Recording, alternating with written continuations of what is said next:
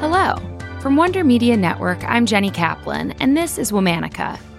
This month, we're talking about rebels with the cause women who broke rules and took major risks to upend the status quo and create meaningful change. Today's Womanican rejected patriarchal assumptions of womanhood through her poetry. In her revolutionary and controversial work, she expressed the emotions and experiences that women were so often denied. Let's talk about Forough Farrokhzad. Forough was born in Tehran, Iran, in January of 1935.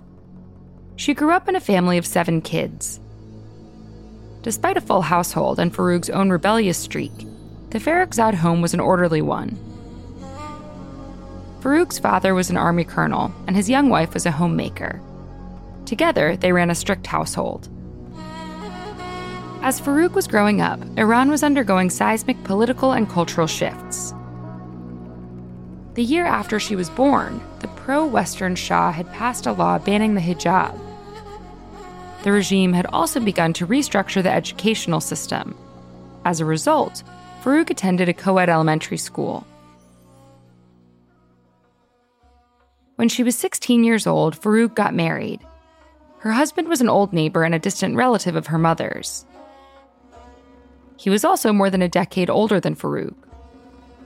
The two got married and moved to the city of Ahvaz despite disapproval from both of their families.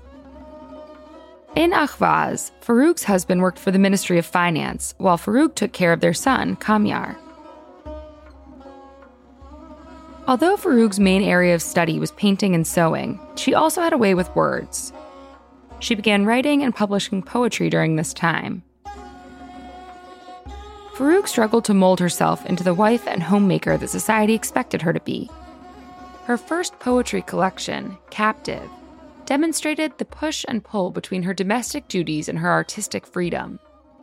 She wrote, O sky, if I want one day to fly from this silent prison, what shall I say to the weeping child's eyes? Forget about me, for I am a captive bird?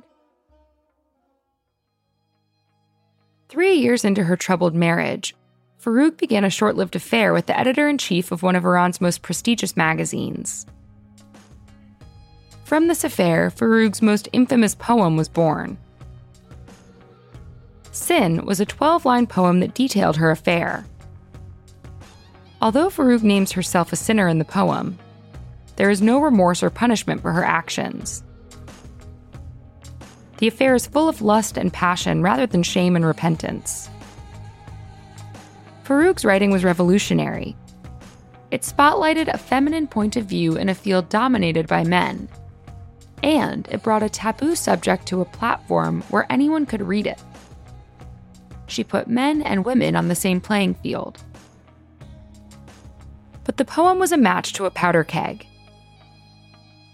Forough's former lover began slandering her in his magazine, Forough divorced her husband and in the process lost custody of her son.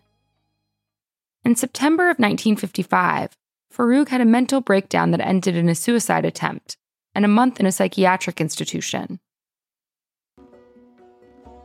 In 1956, when she recovered, she was just 21 years old, and she was ready for a new start.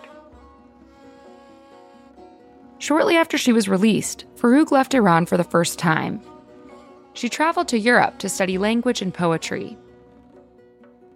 This break restored her confidence in herself and her work and inspired her third poetry collection, Rebellion. It encouraged women to rise up against injustice. It also challenged the idea that only women suffer from gender inequalities. After nine months in Europe, Forough returned to Iran she took a job as the assistant to filmmaker Ebrahim Golestan. It wasn't long before Forough and Ebrahim began their affair.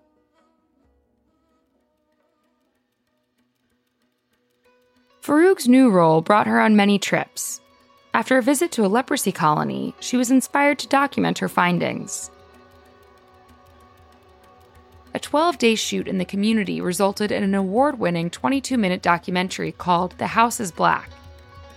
The documentary invited viewers to see those living with leprosy as people rather than as their disease, to explore the lives of those who are cast out of society and find beauty and love in deprivation.